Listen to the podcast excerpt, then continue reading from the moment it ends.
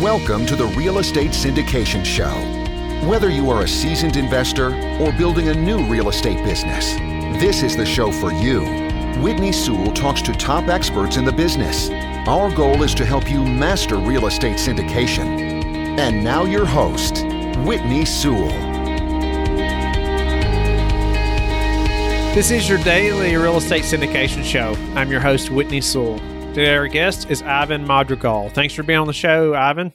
Hey, Whitney. Thanks for having me, man. It's my pleasure. No, I'm glad to have you on. We, we've got to know each other a little bit, and we've spoken at numerous conferences now, and it's neat to see, uh, you know, you and your team and doing deals and, and you all growing. But a little about Ivan. He started his real estate career in 2004 when he got licensed in Miami, Florida, and placed it under a local broker. In 2018, he began the management acquisition of multifamily residential and mobile home parks. Has a strong banking experience, having been a personal banker to business uh, relationship manager and branch manager. That has served him well in analyzing and underwriting property financials, performing market analysis, and recognizing important trends in the markets has now built a successful team to deal with day to day operations of a business and provide excellent customer service to their clients. Well, Ivan, thank you again for your time. And I, I know you're going to share a lot of value with listeners and myself today, but tell them a little more about who you are and what your focus is right now. And then before the recording, we talked about just this thing of positioning yourself to do this business well and what that should look like. I'm looking forward to getting into that. But first, tell them who you are. Well, Whitney, you couldn't have said it better. I mean, you gave a very nice and generous introduction. But in a nutshell, I come from the banking industry. That's the majority of my career. I spent it in banking. A lot of that part was in business banking. I started to manage a portfolio of business owners and started to get acquaintance with the operations, the daily operations, the challenges that they faced, looking at financials, balance sheet, underwriting those financials to be able to provide them with services, you know, with loans, lines of credit for working capital, cash management solutions, and things like that. And the entrepreneur bug was already in me where I wanted to do something. I didn't want to work for the bank my entire life, even though I was making a pretty decent living. And that's when eventually I decided to leave the bank. And fast forward a few years later, and I'm here uh, talking at your show. And all that experience that I have has served me well. Good. Good. Wow. So, uh, you know, I can imagine in the banking industry too, like you said, you know, having to underwrite properties there and understand financials or financial statements and things like that have come in handy, you know, and having to look at properties and underwriting the just the documents in general, you know, that we need to know how to look at. But, you know, one thing we had talked about was positioning yourself in this industry and, and getting started as soon as possible. And, and I'd love for you to elaborate on, on why it's important to get started, you know, as soon as possible. And then maybe some ways that we should be positioning ourselves or thinking about as we're doing that? Yeah. Well, when we talked about that, we all go through learning experiences in everything that we do in life. And this, this business is not different. And I was under the impression that once you find a good deal, when you look at several, uh, in our case, hundreds, before you find one that's nice and makes sense, I was under the impression the money will follow, that it will be no problem raising capital and having people, yeah, yeah, take my money, take my money. Until I realized that it wasn't like that. Until I realized that no, if you didn't let people know beforehand what you're doing, what, what they can expect, it's a lot harder. It could be done, but it becomes a lot harder to raise the capital you need because you only have a small window of time to get that done. So the most important part is positioning yourself as soon as possible. Even if you don't have a deal whatsoever, you get, you know, you get something sample deal from another syndicator or from sponsor or somebody that you know that, that do this and start setting appointments and talking to people and tell them, hey, you know, if something like this comes along, it's just something that you're interested in and get to and, and learn the ins and out of it because people are going to have a ton of questions, you know, investors. So how did you educate yourself so you can answer those? Because obviously, you know, in the beginning, you're going to be nervous, right? You don't know what questions they're going to have, but how did you educate yourself so you can be prepared for those questions? Well, I compare real estate syndication to any other asset class. Uh, uh, real estate is just an asset class. Most people don't know that you could invest passively into something like that, or they heard that they may have the notion that it's only reserved for the ultra wealthy. They don't know that they could invest into a syndication with an operator, you know, with, with a little bit of savings. Uh, you don't have to have hundreds of thousands of dollars to do that. You could do it with a little bit of savings as long as you have a little bit of knowledge of investing. But a lot of times they're going to have questions as, you know, how do I get paid?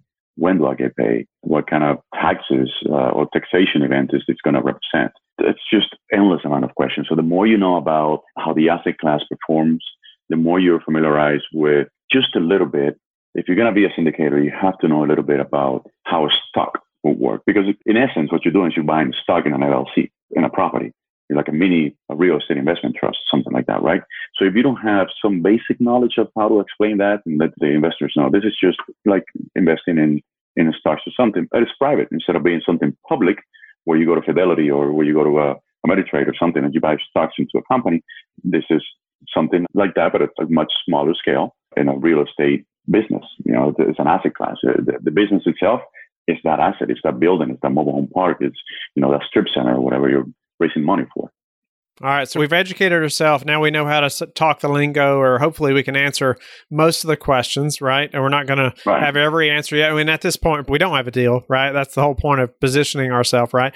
And you mentioned we're going to start getting on the phone. We're going to start talking to these people, answering these questions, really letting them know what we're doing Okay, right. And so, what's your suggestion as far as moving then into into finding that deal, or is that where you know you found a partner that's working on that, or were you looking for deals as well, or did you you know wait till you had a certain investor base or a certain amount of soft commitments? What was your plan there, or maybe from your experience, what would you suggest somebody else do?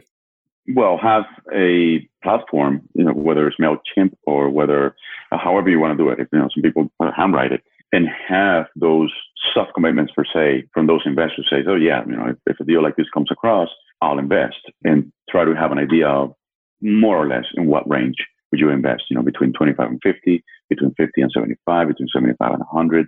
The more you know from these investors, the better it is. And, and that goes as far as knowing whether there will be accredited or not accredited. And, you know, the more you know, the better. If you don't know that, that's fine too, but at least have some sort of idea of how much they can commit if the right investment comes across.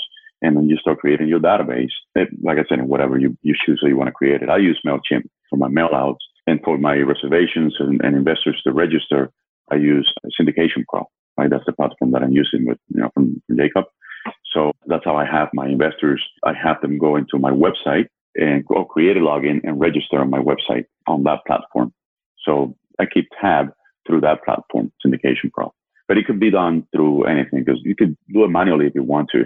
I've heard uh, of someone that actually has a notepad with names of people written down and things like that. So, hey, by all means, you could do it any way you want. do they actually mail letters to? No, I'm just kidding. So, I liked how you said you ask, you know, you might ask an investor like a, an a range, and and I've heard that said before too. You know, because it's, it's different than you say, well, how much are you willing to invest? You know, well, that's a lot different question than well, what range are you looking to invest? You know, it's like not near as much pressure. Is that what you've right. experienced? Yeah, well, it, I like to have a range so I have an idea of how much money I could raise at, you know, at a particular time. Like I said, this is what I found out recently. I'm learning the ropes a little bit more intricate on raising a lot of money because it, I mean, you could raise two hundred, three hundred thousand dollars without a problem, probably with the people that you know around, friends and whatnot. But if you want to raise a lot more money for a bigger deal, you really need to have a database of people because there's there's always going to be those that tell you yes, but then I'm tied up here and there. Uh, you know, I can't come up with that much liquidity quickly now, or whatever the reason may be. And not all deals are the same. Not all investors are the same. Some investors want to keep their money tied up in a deal for four or five years, and then some might want to keep it there for, for longer. And the deal you might find might be a deal that doesn't have an exit strategy for 10 years instead of four or five. So with that goes also knowing those investors as well. So these guys don't want to be tied on a deal for 10 years and this is a 10 year play. I'm not even going to bother. Or I'm going to tell them, hey, listen, uh, I know this, you don't want to be tied down for, for so long, but would that be of interest? But knowing beforehand what their objectives are is also important. So tell me the asset classes that you all are looking at now and how you're sourcing deals. We're looking at multifamily and mobile home parks. Those are the two asset classes that we look at. We send mail outs and we make phone calls. And we've gotten a lot of responses from mobile home parks back to us, owners calling us. So it seems that we keep stumble upon more mobile home parks, and I love the asset. So that's the one that we are concentrating the most on right now. And there's a lot of factors on why uh, we concentrate a little bit heavier on that. So, what size properties are, are you mailing to? It's 60 plus lots. We mail to those and we make phone calls. We personally call a lot of uh, park owners and position ourselves as we want to buy it. We want to buy the asset.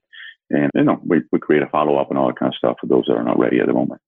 Wow. Okay. We had briefly talked about it before. Just the the type of response you're getting from you know multifamily owners versus mobile home parks. Man, it's it's incredible. But I get more mobile home park owners receptive to sell than multifamily, and that's been my experiences and say that that's the way it is. That's just my experience. And it's also I found it a little bit easier to get across a mom and pop that owns a mobile home than a multifamily. Multifamily owner seems to be a little bit more sophisticated they own it through corporations and, and things like that. And the mobile home park space is a little bit more fragmented. So I've seen that uh, in my experience has been a little bit easier to getting hold of those mobile home park owners, uh, mom and pops that have been running the parks for 15, 20, 30 years. And it's, it's just a lot simpler to negotiate with them. And it's not such a hype, even though there's a lot of people that are concentrated on mobile home park now, still doesn't carry that hype that multifamily carries. That, that multifamily seems to be like the flavor of the day kind of thing.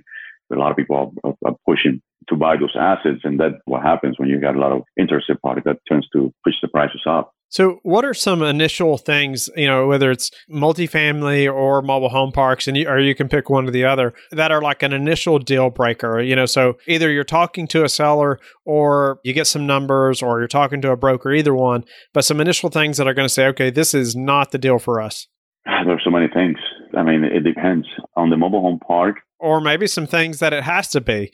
You know maybe would be a better question some things that have to be there. You know just a few key things maybe before you decide to really dig in deeper. Yeah on the mobile home park space we look for parks that are in a large metropolitan area or close to it. We look at median income it's kind of similar to multi multifamily. You look at the median income in the area the population size. We like to see that there's certain amenities within that community, within the immediate you know, five, ten miles around, you know, like Walmart, Lowe's, things like that. And we're not in the mobile home park space.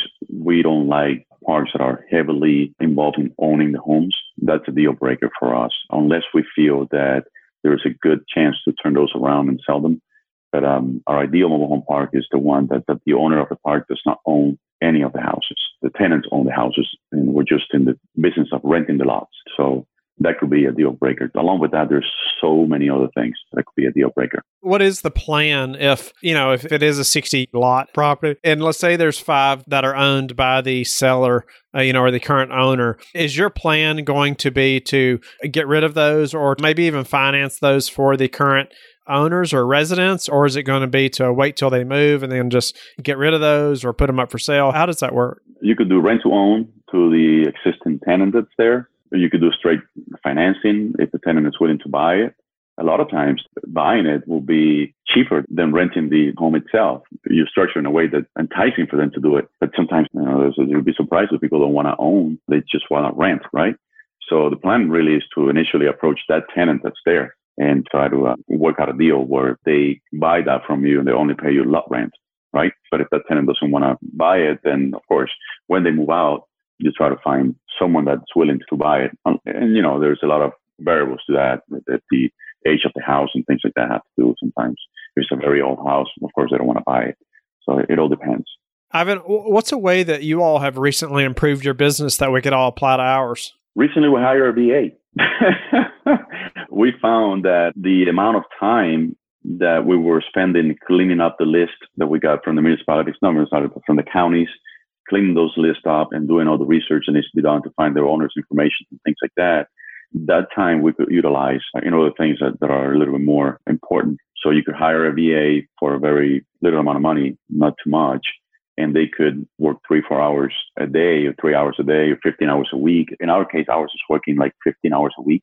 And then they do all the legwork. We gave them a bunch of lists broken down by county and said, okay, these are the parameters. This is what we need. Then here's how you find it. Go ahead and clean this list up and just get me the properties that meet this criteria right here. You know, the lot size and the information that I want, everything. We gave them all the criteria. And so we don't have to spend time on that. We, we concentrate on the other things we do. That's working out pretty good for us. Awesome. I couldn't recommend enough, you know, somebody to hire a VA. I've used them many, many, many times now. But what is your best advice for taking care of investors, maybe other than communication? Don't just do a deal to do it. Be patient and make sure that, that you do the right deal. In today's market, there's so much hype going on with real estate and syndications and things like that. And don't manipulate the numbers. If they don't work, don't work. So don't do a deal chasing that carrot because you're not going to last long if you do that. Investors are eventually going to catch up and say, you're not doing this right.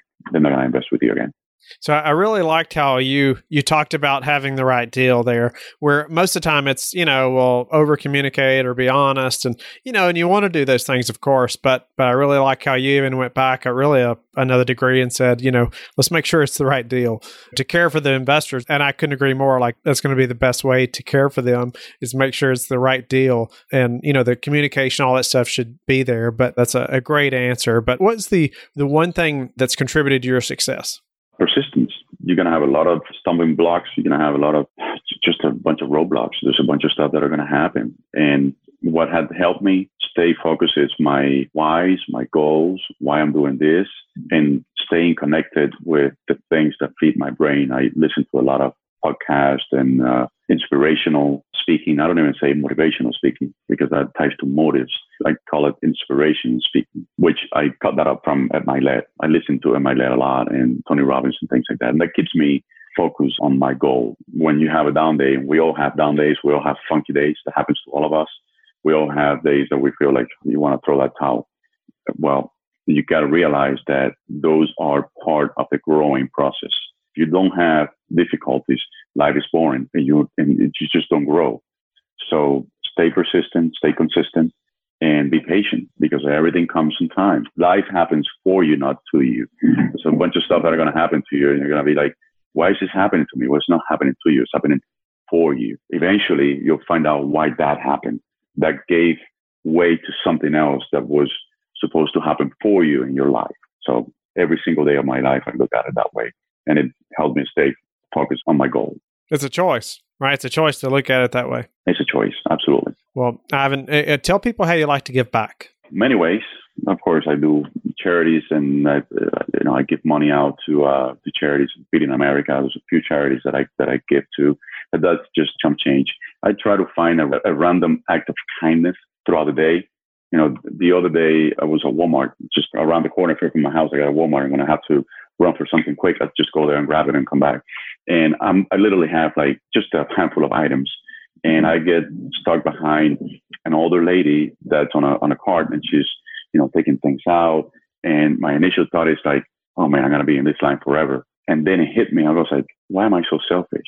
Let me help this lady because she doesn't have anybody to help her.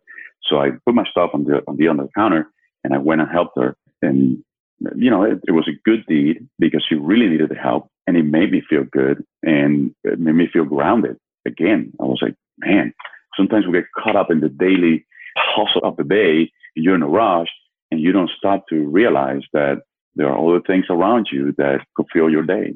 Right. So that made my day, that little random act of kindness really made my day. Ivan, you know, thank you so much for your time today. I appreciate you just talking about the importance of, you know, positioning ourselves so for the money before we have the deal, you know, how the deal is so important and the most important way that we care for our investors is being patient and having the right deal. But I also liked how, you know, you've talked about how you all are marketing to sellers and uh, mobile home parks compared to multifamily. And, you know, one way you all have recently improved is hiring a VA. That's awesome that you all are doing that. And I think you'll see that you'll start using them more hours and more hours and probably need another VA, you know, at some point. But uh, well, anyway, thank you again and tell the listeners how they can get in touch with you. Well, our company website is assetlegacygroup.com. Asset, A S S E T, legacy, L E G A C Y group.com. And they could find out about us there and register there as well and check out everything we do in that website, assetlegacygroup.com. Awesome. Thank you, Ivan. Don't go yet. Thank you for listening to today's episode. I would love it if you would go to iTunes right now and leave a rating and written review. I want to hear your feedback. It makes a big difference in getting the podcast out there. You can also go to the Real Estate Syndication Show on Facebook so you can connect with me and we can also receive feedback and your questions there that you want me to answer on the show. Subscribe too so you can get the latest episodes. Lastly, I want to keep you updated. So head over to lifebridgecapital.com and sign up for the newsletter. If you're interested in partnering with me, sign up on the Contact Us page so you can talk to me directly. Have a blessed day, and I will talk to you tomorrow. Thank you for listening to the Real Estate Syndication Show, brought to you by LifeBridge Capital. LifeBridge Capital works with investors nationwide to invest in real estate, while also donating 50% of its profits to assist parents who are committing to adoption. LifeBridge Capital, making a difference, one investor and one child at a time. Connect online at www.lifebridgecapital.com for free material and videos to further your success.